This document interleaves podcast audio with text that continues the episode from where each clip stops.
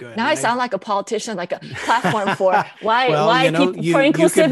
run- You could run for governor in California. Welcome to the Exponential Groups podcast. I'm your host, Allen White. This podcast is designed to help you take the guesswork out of groups.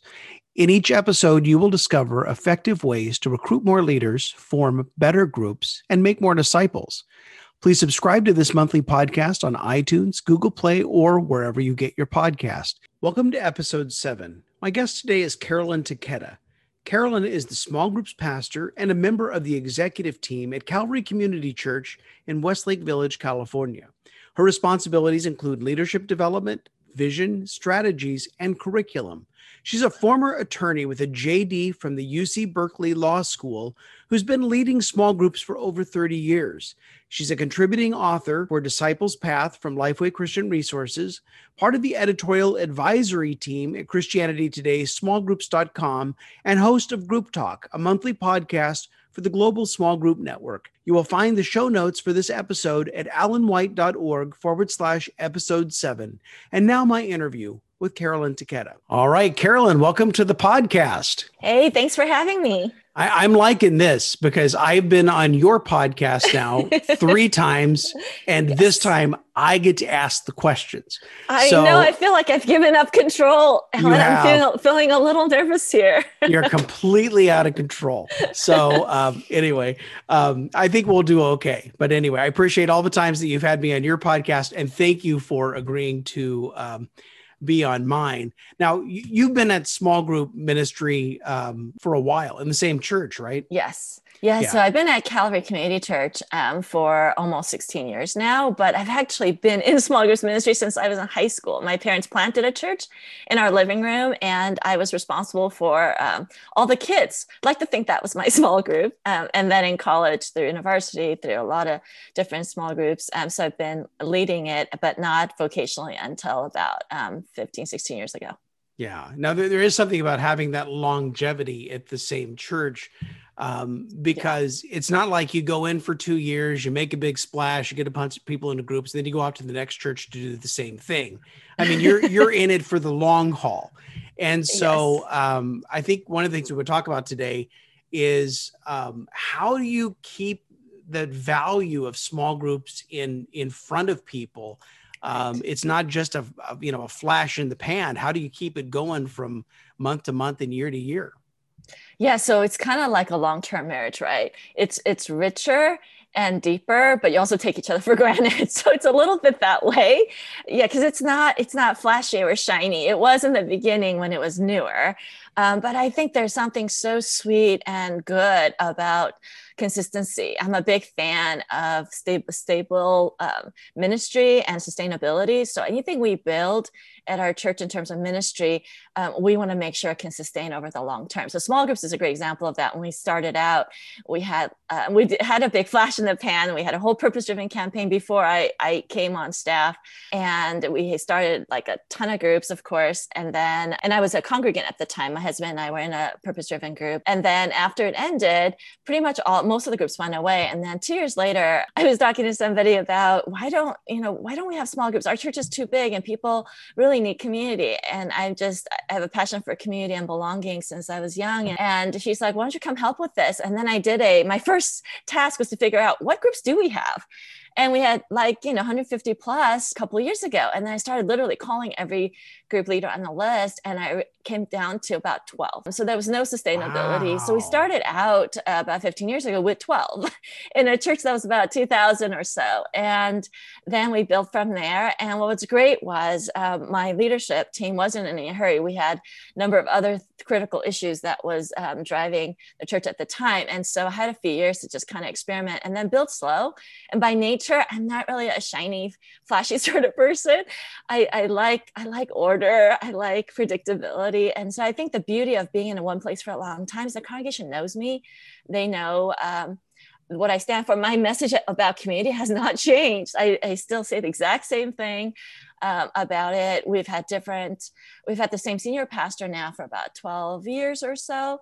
Um, but as things have changed on and off um, eh, with the tides, basically the small group piece has only grown consistently over time. And the idea, the big change has been how do we move it from a program um, and something we do, you know, once in a while to something that's really in the DNA of our church.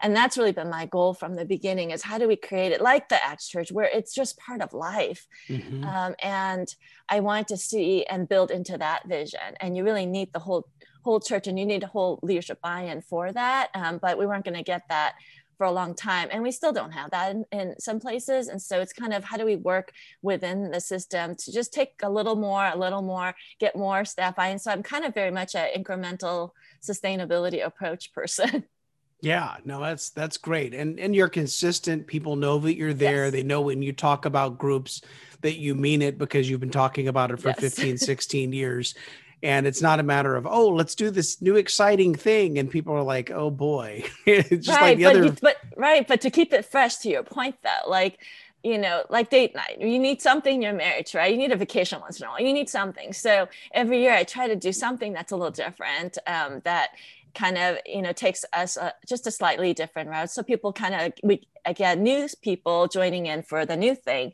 and then we get existing people excited um, about trying something else. And so i think trying to keep it fresh while still maintaining the consistency on the value side is really um, important. And some of that is just this is why i do the podcast actually. Here's the big secret for group talk.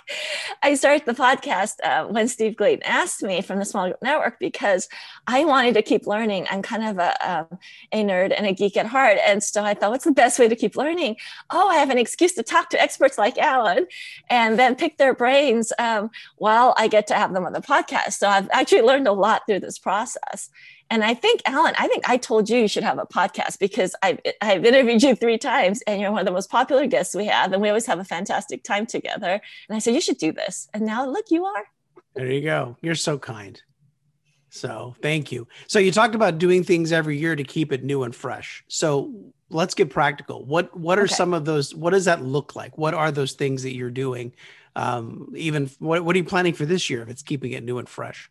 Okay, so it, we're in July, so we're just in the dreaming stage. So I, am not sure. We're we're in California, which means um, as of today, some of our restrictions have been lifted in June when we're taping this in June. So we're still trying to see what the landscape looks like for us. Yeah. So I'll I can't answer the this year question in part because um, we don't have this our fall um, teaching calendar um, ready yet, and I so gotcha. which leads to uh, my point. Probably the most um, instrumental thing uh, we've done to kind of help small groups become more part of our DNA is to do a church alignment series, which is a little bit like the campaign that you write write um, so much about on your blog and stuff, and you give so much practical handle. So no need to go over all of that. But we've never done a, a pure campaign of sorts. But what we did do was um, once a year, and we've been doing this now. I want to say for about eight years um, or so. And so basically, once a year in the fall, we'll take um, the sermon teaching series and I'll work in advance to produce a video curriculum. So none of that's new. We've all been doing stuff like that. But about seven years, seven, eight years ago, we invited um, the kids to join us. Mm. And initially, some of the uh, ministries didn't quite want to. So I started out with high school, thinking they're the closest thing to adults. Um, and I thought, okay, maybe we can modify it for them. So we modified the material for them. And then the following year, um, and it worked well. Then the following year, we invited middle school. What would it look like for middle school? Um, then we invited elementary, then uh, preschool. So about for about five years now, we've now had the whole church during the whole two months and it's been fantastic because i'll then uh, once we know what the fall uh, teaching series looks like we'll adapt it and i'll meet with um, the pastors and all those ministries um, from literally birth to young adults and we'll have brainstorming planning and then we give them a lot of freedom to create. And now they know this comes every fall so they are already thinking. So one year it was so cool elementary um, director.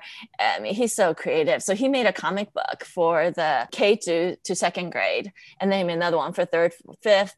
And then our middle school um, people they wrote their own questions and did some other fun stuff with it. So over each year like they keep building on it. The adult stuff stays fairly consistent because that's just me and creativity is a little harder for me.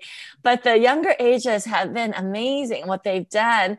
Um, and so they take whatever verses we do and they just really drill it down to a very, very basic level for like our um, two year olds. You know, they'll take us, we did Sermon on the Mount And I was like, ooh, how are we gonna, how are they gonna manage that? And it was really simple, you know, love. And then they make crafts out of it. So then they've just kind of expanded more and more. So uh, the reason I mentioned is the alignment piece of things made it really easy for the senior pastor, who you and I both talked about being a pivotal porter for DNA on uh, Group Life, was able to say, hey, talk to your kids about what they learned this um, today, because you're learning the same thing. And so families were reporting that they loved having that conversation after church with their kids or after watching. Um, and so we built in questions into there. Sometimes we added in for the different ages into our book that we would give all the adults so they would know what the kids were saying. They just, so the family, it really strengthened the whole family piece and helped um, a secondary goal of parents discipling their children and just mm-hmm. equipping them to do that. We've done um, a Spotify playlist with it to say, here are the songs we'll be singing or some new ones that we're introducing. We've had our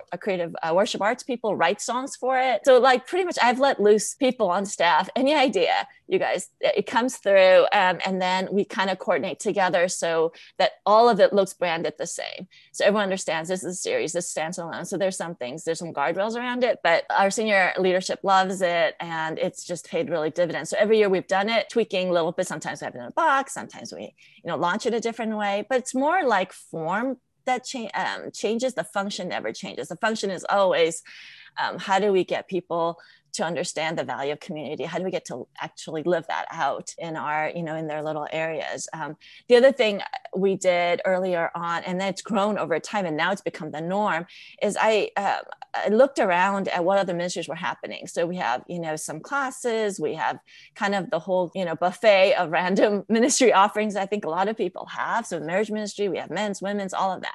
So i went around and visited the leaders and looked at what they were doing and then i asked if they could tweak it it um, to build in community. So in our men's uh, ministry, they were doing these classes and they were like 20, 30 um, at a time, sometimes 50, and they weren't leveraging the time they could have to talk to one another. So, so we recommend they all become, uh, have the small group mid-size kind of concept that's been really popular for us and helpful. And then i said you know what if you put the same leader in each table? Make them sit in the same place. Like no people like to sit what they want to sit. I'm like no i think they're going to value the community once they do it. So then we started doing that. And then those groups then started lingering afterwards um, and going to lunch. So it's just kind of like organically engineering for it. So i went to different environments uh, marriage retreat. I was like okay how can we engineer this so that we'll get married groups out of there so it's kind of looking at what you're already doing and then coming alongside it, pretty much seeing your, your role as a small group pastor or director as a, not so much about groups, but more as a champion for community and for belong, belonging and the value of how people can transform one another through relationships. And so if you put that lens on, you're less attached to the idea of how many small groups per se, the classic ones you have, but you're more attached to the idea of our people experiencing Jesus with one another. Yeah, I love that. And I so the two things I'm I'm hearing that, that are really strong. One is that you have your staff united on this initiative together from the the worship area to the children's ministry the teens and and so you're you're all united in what you're presenting so i think that makes it certainly stronger that this is a big deal to the church i think the other thing too is finding places where people are already experiencing yes. community yes. in the church. And then, you know, if they're lacking, now I don't know why they would complain about they don't want to sit at the same table because we're such creatures of habit. we, you know, when we go to church, we kind of park more it's or less true. in the same space. We go into a room, we sit at the same table. But um, Allen, no one wants. We don't have to rethink all of that. You know, what's People that? Want to have options. They don't want to be stuck. Yeah. Well, case, we could just. You know, there's a uh, better uh, table somewhere. If you if you didn't say it, you could have accomplished exactly the same thing. Yes, but we wanted the intentionality and then we wanted to raise up leaders. And so then we were like, you know, can you just facilitate? So it's just a way to sneak in. You're already doing the work of facilitating because there's always a glue person around mm-hmm. the table. Mm-hmm. And now we're going to just ask you to step into that because we see that this is one of your gifting anyway. So it's more, it was just a way to do it. And then it's kind of taken off. So now it's the norm. Um, yeah. All of our, all of them kind of function, even our out, outreach, our homeless um, feeding, our anything we do even in our outreach ministry ministry, um, they meet in small groups beforehand to pray and they see each other afterwards and they check in with each other. Our choir does that. Like it's that's the DNA piece. And we we were not anywhere near there. It, it just was they were all siloed and separate. And depending on the leader, they would think about relationships or not based on the leader's own value of it or their own comfort level and mm-hmm. personality. Mm-hmm. And this way we kind of made it and by it made it more even and by providing resources and even initially the resistance for our students and our young um, our kids ministry was that they wanted the freedom to create their own material but then now they really like the fact that here's here's the passages you'll be focusing on this year. You can shape it around that. So you give them the parameters and they get like all this freedom to play within it and it all comes out of a different budget which is also very nice pay yeah, for it. there you go. Um, and so there's there's ways to to get around it. So it's kind of a, a, cool thing. And they're usually the ones like in April going, okay, what are we doing? Because we want to plan. I'm like, oh, I'm still waiting. as soon as I know, you'll know. yeah, no, that's great. And that's kind of like a conversation I had. I'm serving as the, the life group director for a church in Michigan. I, I have the job. So I'm the one placing them into groups and the whole bit if I have to do that, which is not very many, fortunately. But uh, I had a conversation with the missions pastor because he'd already arranged kind of groups of serving teams. Mm-hmm. And so we had this conversation over, well, how groupish are these groups? Yes. And if you'll agree to have a component of growth in what you're doing, then I'm good and we'll draw a line and we'll count them as life groups. Otherwise, you know, I would have to go in and, and poach everybody out of his ministry and recruit him into life groups. That so won't make you popular. that's not going to be very popular. But the other side of it is I don't care. So um I just want to win. Uh, but anyway, but no, it was very, it was very amenable. But then, you know, the other side of it is with life groups, you know, going back to the serving area of the church, saying that when they take a break for the summer, the yeah. church already has some regular events they call Bless mm-hmm. the City. Well, how can we get life groups yes. who are taking a break involved in those Bless exactly. the City events?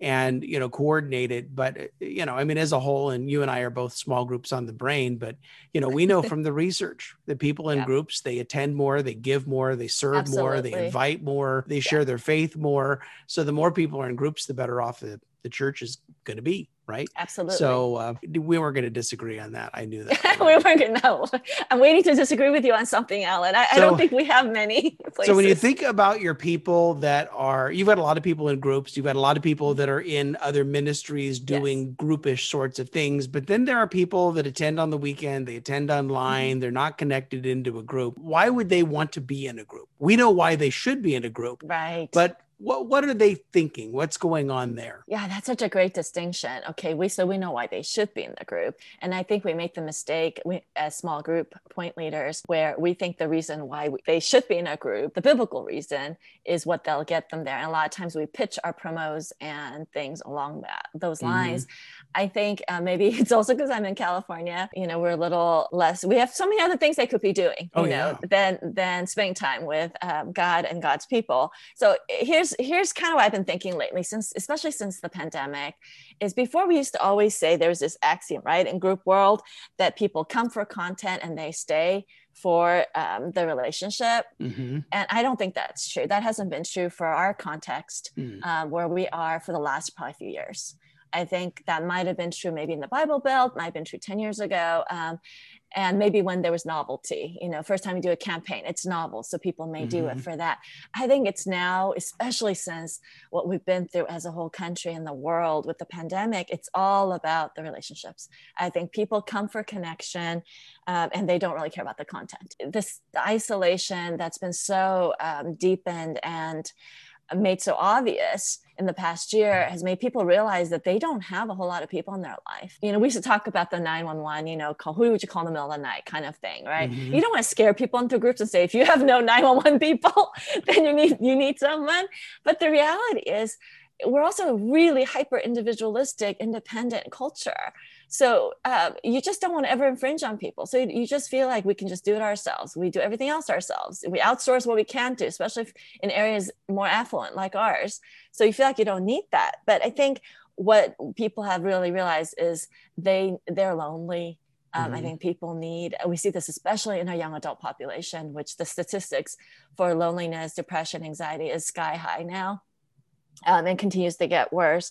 And then we also see it now in our elder, more uh, retirement, post retirement population, especially since COVID. So we've been just actually observing the past year wow, the two loneliest groups, and then all the people in between. So I think the number one obvious reason for why people don't join a group is the one, you know, we always blame busyness right but that only accounts for a certain amount and there's legit busyness you know with um, especially with young children and, and the running around and all the activities and whatnot but what we do have seen is that people make time for what they want mm-hmm. to do uh, we make time to go out to eat, even if we have to be masked and stuff outside and all of the, all the, the nuttiness. So I think I think people need to understand um, and need to feel like groups is a place or when we when we advertise it or talk about it we need to just talk about it as um, really as friendship. I don't even use relationships as much anymore. I just say friendship. It's more about having a spiritual friend. I've been using that terminology a little bit more because the idea is that mm. you have friends right? You have neighbors you have friends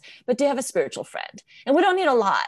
I think groups are going to get really small my prediction in the future is groups are going to be smaller. It's especially here, like in California, where we're still restricted. So you're gonna going out. You're not going to want strangers in your home. People aren't going to want to go into a strange home. So my prediction is that, and we're probably aligned towards this model. We're going to have both online and hybrid. We're going to have to keep both of them going strong. Mm-hmm. And I think they're going to become really small, which isn't always a bad thing. I think two or three are gathered, right, Allen? So you really only need two to three.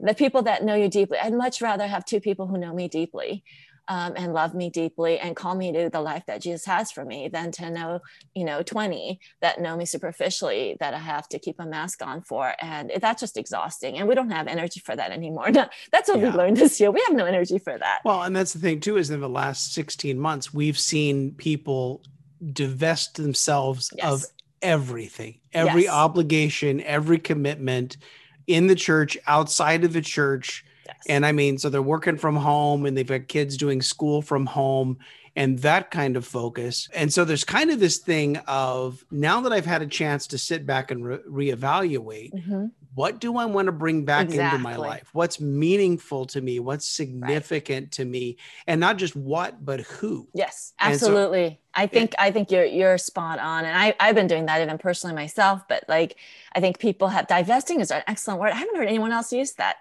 but that's a great word um, because it is and now i think people are putting stuff back on their plate to see what do i want and now it's much more i think about belonging um, mm-hmm. um, our serving some of our serving groups have um, done even better coming out of covid because there's just a, a level of compassion and need that's been greater. I think people are going to find different places to serve, mm-hmm. maybe.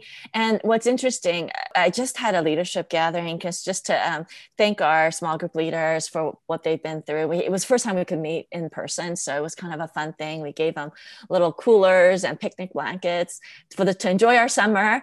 Now that we could do that, um, but just really thank them. And I was really honest with them, and I said, you know, uh, we've lost a lot of leaders during the last 18 months and or 16 months guy feels like forever. And some of them didn't make it um, because you know during the transition they, some fell off the grid some went to other churches and they didn't agree with how we were um, you know following guidelines.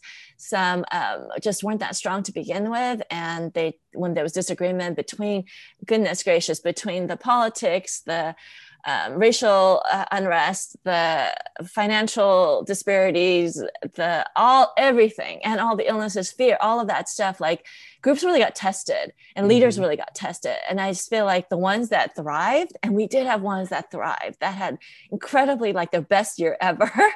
um, and then a lot of them though uh, didn't thrive, and they realized they they um, they were more superficial than they thought they were. There's definitely some some grieving and um, kind of some hard conversations about do we not develop into our spiritual depth the way we thought we were developing it mm-hmm. kind of took the gloss off of it and the groups that thrive just like they really got to experience jesus together i mean it's mm-hmm. so beautiful and but now we have almost have to start over with you know a whole new host of groups and leaders because i think um, and in talking to small group network people around the country this seems to be the norm so mm-hmm. I, I, mm-hmm. just want to encourage your listeners that if you guys taking a big blow uh, me too and it's i think it's true for most of our ministries for the most part they have um, it's going to be a rebuilding year and not just 2021 it's 2022 for sure yeah. i think we'll be rebuilding because we're going to be reinvesting in what matters and what people need and we do know that people need a friend. Absolutely. They, they need a friend. They need to know that you know god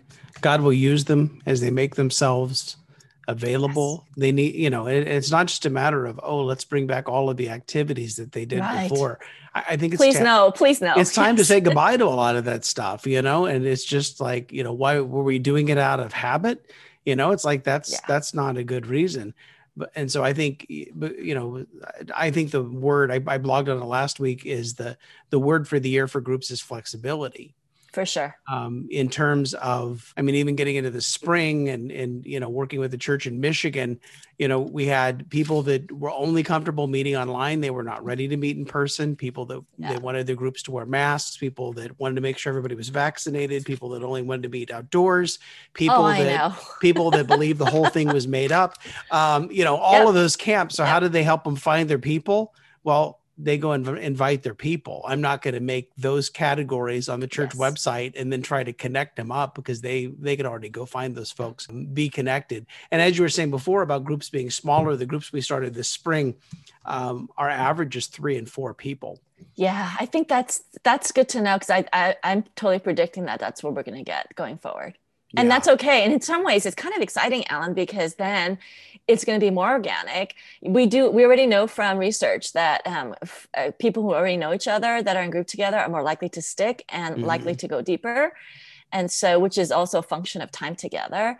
Um, and during this past the covid period um, the groups that did do well are the ones that really uh, were already friends to begin with um, and even the ones that added new people, they quickly just welcomed and made, made that stickiness, whether it was the texting, whether it was the email, they were more consistent, even with the Zoom fatigue. Like it's the time really, there's no substitute for time. And so I think three or four is much easier to try to do some version of, mm-hmm. you know, COVID safety going forward um, than, than trying to manage that for 12 people.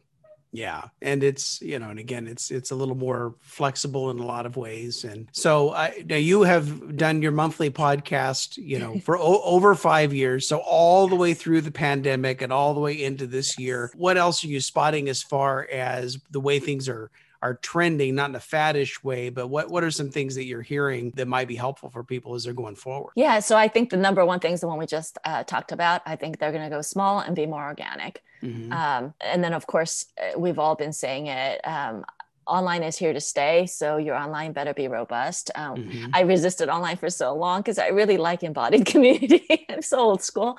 Um, but the pandemic forced me, and now we won't go back. And so we do have all of our connection process online. So I think it's going to be a both and. Um, so along with flexibility, adaptability.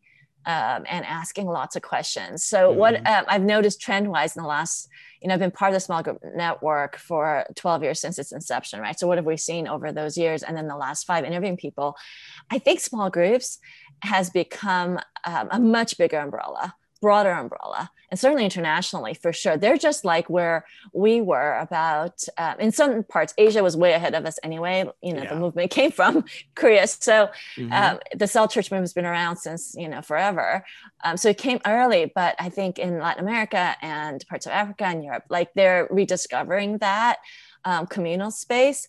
Eh, eh, so, and then I think the whole um, multi site, huge church thing, the church planting, micro church movement. I'm hoping to get a micro church guy. It's a whole other thing. I'm so curious what, how is micro church different than church planting? But that's apparently a thing. House church, eh, again, I think going small, literally for small groups, almost makes sense.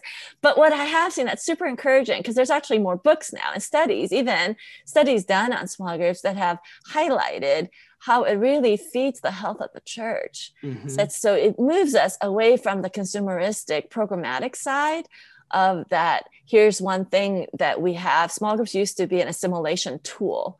Yes. Um, and that wasn't a bad thing. It was necessary, but it was how it was viewed, I think. And over the past five, six years, it's become a core value in the church. And I don't mean, Allen, like it's just on a vision wall somewhere and you say, you know, Acts 2. Right. uh, not that, but like where it actually is permeating body mm-hmm. life. And I think it is because a lot of our practitioners and your listeners are seeing themselves beyond a program director or program mm-hmm. pastor, but really seeing themselves as ministering to the whole congregation. And that's where trust and credibility and longevity and ministry and all those things factor in. And, you know, you get to leverage some of your influence in some of those other areas. The other piece I've noticed too, especially in younger, I did recently did a podcast with our high school director and our middle school director that oversee small groups. And they were talking about how it's for those ages and teenagers and young adults as well. It's all about, is this a safe place to ask questions? Can I be myself here? um, I'm an LGBTQ person. Can am I going to be accepted here? I'm a whatever, you know, a person of color. I'm a minor, whatever it is. Can is this a place that is safe? And then I think to have people that age, those ages, the next generation, and I have two college daughters. Um, next gen is really looking for belonging. Mm-hmm. Um, and they're looking for it in a very honest, authentic way. And so the whole punch and cookies and put our um, shiny, happy Christian faces on, that is not going to cut it for this no. generation. Not that it ever cut it really, but I feel like that we were willing to settle for that maybe in the 80s and 90s. Um, mm-hmm. Certainly, the churches I grew up in, that was what small groups for the most part were. But now I, I'm so encouraged when I hear about what ha- what's happening in you know our um, small groups, especially of younger generation. It is so real. Mm-hmm. There's stuff that that God is doing in in young people's lives, and and I just I want more of that in our adult groups. I mean, you're never too old to grow. I'm encouraged even by we have one group that has been together for gosh, I want to say 20 plus years. Um, and they have stories um, of God's faithfulness in their life. And then they have stories from like 20 years ago, but they also have stories like last week. Mm-hmm. Um, and I just uh, met a guy there that was just joined them, and someone had invited them, and he's in his probably 80s. And he was just, he had a place to go, he had a place to belong, and they sing hymns. I mean, that was the only small group that probably sings hymns. Wow. But like, there's thing to create a place for for people to belong whoever they are whatever age they are whatever their background is that is is going to be universal because that's who that's the people that god calls and so i think to have those things and then uh, more attention, I think, on mental health and support and recovery mm-hmm. as well. Mental health, and, and a lot of part of mental health is creating spaces. So maybe some of those are support groups. So I talk with our care ministry department, and they on, you know, they've been inundated with um, mental health issues during the past 16 months. And you know how can we come alongside? Not to be therapy groups not to be support groups but to mm-hmm. be friends that can pray together that can sit and listen. We can do that for people and and we can equip our leaders to do that for one another. So i think just kind of all of the the personal issues i think are are much more on the surface Mm-hmm. And the groups that and churches that embrace those differences and the diversity and aren't threatened by it and aren't trying to pretzel pe- people into their church mold, but instead are are going to you know blast those molds out in order mm-hmm. to make space for um, people to belong. That I think those groups and those ministries are going to thrive. That's good. That's very good. Now and I sound I, like a politician, like a platform for why well, why you know, you, for inclusivity. You could, run, you could, run, for governor in California.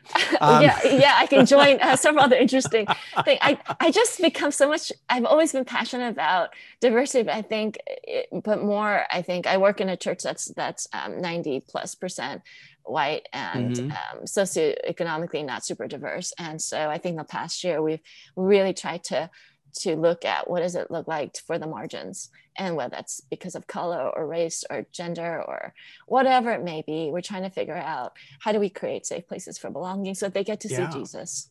Well i think that it's you have to do the hard work of examining and learning and having conversations with people because the easy thing is to be an autopilot and just continue the way that you have. Occasionally we have to ask ourselves what what if we're wrong?